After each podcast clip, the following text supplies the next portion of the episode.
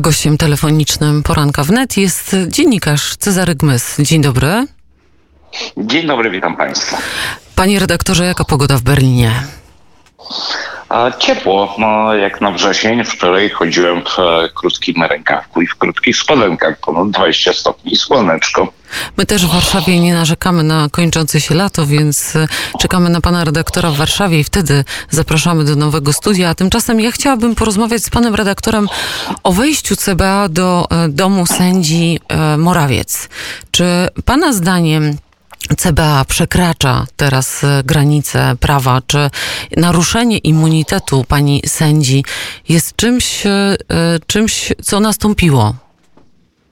Ale nie, w moim przekonaniu nie nastąpiło i przypomnijmy, że to nie jest sprawa, która zaczęła się wczoraj. To e, sprawa korupcji w tym sądzie ciągnie się już e, trzeci rok i e, jak wiadomo w e, tą sprawę byli zaangażowani najwyżsi funkcjonariusze tego sądu i e, istnieje e, podejrzenie, e, które mają zarówno prokuratorzy, jak i Centralne Biuro Antykorupcyjne, że pani e, sędzia mogła być w ten proceder e, zamieszana. Robienie z tego naruszenia niezawisłości sędziowskiej.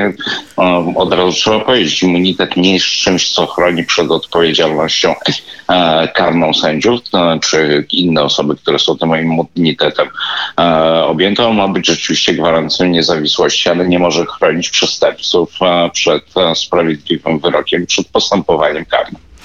To wprawdzie jeszcze nie przestępców, ale drugi temat, który pojawia się dziś e, też w gazetach i który mocno od kilku tygodni e, zajmuje przestrzeń poza oczywiście rekonstrukcją rządu, to sprawa zatrzymania Sławomira Nowaka.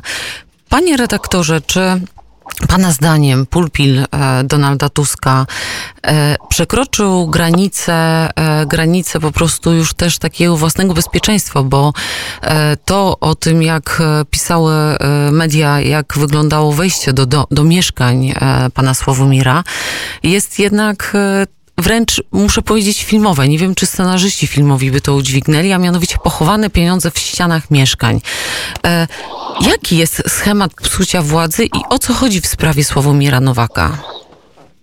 E, w tej konkretnej sprawie Sławomira Nowaka chodzi o e, domniemanie na przyjmowanie korzyści majątkowej za e, umożliwienie funkcjonowania firmom, które realizują duży program budowy dróg i autostrad na, przepraszam, na, na tym, na Ukrainie. E, To była dość skomplikowana e, operacja, która z grubsza rzecz biorąc polegała na tym, że e, Sławomir Nowak i jego e, najbliżsi współpracownicy e, zakładali w Polsce e, oddziały firm bądź firmy, w Polsce, ale również na Cyprze e, i następnie firmy, które brały udział w e, budowie tych autostrad, e, jeżeli nie dotrzymywały terminów, e, to na to musiała się zgodzić ta agencja, która się zajmuje budową tych dróg na czele której stał właśnie Sławomir Nowak.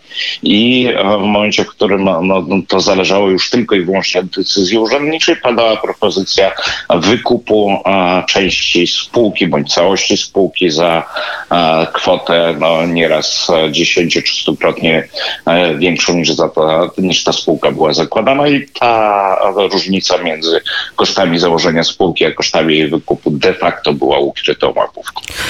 Kim w strukturach Platformy Obywatelskiej, kim dla Platformy Obywatelskiej jest, był Sławomir Nowak?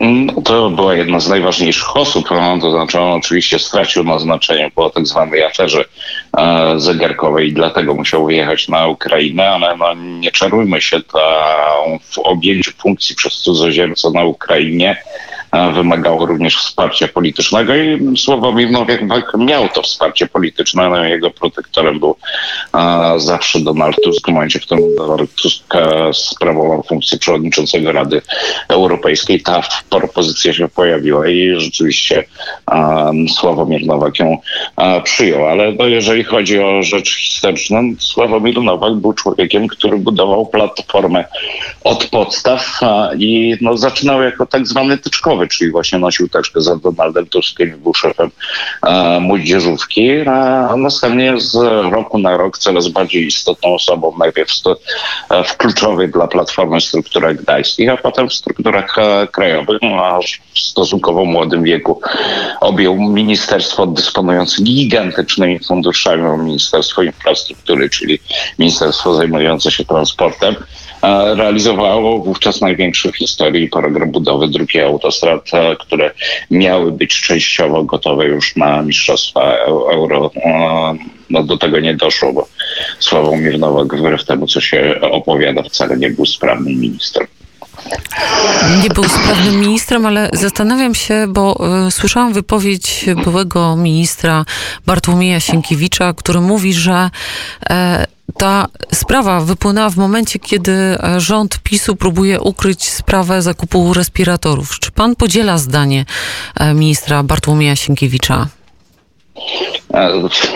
Nie, no troszeczkę mnie to rozbawiło. To znaczy ja uważam Bartłomieja Sienkiewicza za bardzo zdolnego publicystę, ale niestety za bardzo słabego polityka i jego diagnozy dotyczące sytuacji politycznej czy sytuacji związanej z politykami, no niestety nie trafiają. No, można powiedzieć, że de facto każdą rzecz można zinterpretować jako próbę przykrycia czegoś. Nie, po prostu ta operacja, która była prowadzona wspólnie przez Centralne Biuro Antykorupcyjne i NABU, czyli odpowiednik CBA na Ukrainie, no, była prowadzona w momencie, w którym do tego momentu, w którym dojrzała do tak zwanej realizacji. Realizacja została przeprowadzona w terminie ustalonym z partnerami ukraińskimi. A trzeba pamiętać, że NABU to jest bardzo specyficzna instytucja, no, uchodzi za bardzo dobrą służbę. Służbę, która w dużej mierze została wykształcona przez Amerykanów i najlepszych specjalistów od ścigania korupcji, tak żeby po prostu zdusić hydrę korupcji na Ukrainie, no ale niestety wiele wskazuje, że osobą centralną dla, jeżeli chodzi o ten odcinek budowy drugiej autostrad dla systemu korupcyjnego był Polak, czyli Sławomir Nowak. A teraz y, przeskakując y, do y, kraju obok, czytałam o tym, że Niemcy wpompowali 12 miliardów euro w rynek pracy do końca tego, tej, transz, tej transzy dotyczącej zapaści rynku pracy związanej z pandemią COVID-u wydadzą w sumie 30 miliardów euro. Czy to widać w Niemczech? Jak pan odbiera sytuację Niemiec w trakcie pandemii? No, trzeba od razu powiedzieć, że Niemców na to stać, no, dlatego że to są pieniądze w dużej mierze, gotówka, którą Niemcy dysponują, którą wypracowały w minionych latach no, i no, którą też zarobiły na innych krajach. No, bo przypomnijmy, że program pomocy dla Grecji pogrążonej wówczas w kryzysie przyniósł Niemcom na czysto 3 miliardy euro. To przede wszystkim Niemcy skorzystali na zapaści greckiej, ale przez minione 5 czy 6 lat notowali nadwyżki mm, budżetowe chyba jako jedyny kraj w Unii Europejskiej na poziomie 6-7 miliardów euro, także mają z czego ten program finansować i, i to widać. E, to znaczy tej zapaści tutaj e, gospodarczej nie widać, chociaż oczywiście wskaźniki są alarmujące, ale na razie Niemcy mają z czego dosypywać. Panie redaktorze, to my życzymy dobrego dnia. Bardzo dziękujemy. Zapraszamy, jak pan redaktor A właśnie jak pan redaktor będzie wracał z Berlina, to pan redaktor będzie miał kwarantanną, czy przyjedzie... Nie, nie, nie, już od dłuższego czasu nie ma kontroli granicznej, tylko osoby z obszarów tak zwanego ryzyka mogą podlegać kwarantannie, ale nie ma mm, globalnej kwarantanny dla wszystkich. To zapraszamy na krakowskie przedmieście, tak samo jak naszych słuchaczy. Wszystkiego dobrego. Y, gościem państwa i moim był Cezary Gmys prosto z Berlina. Do usłyszenia. Cezary. Dziękuję bardzo. Do usłyszenia.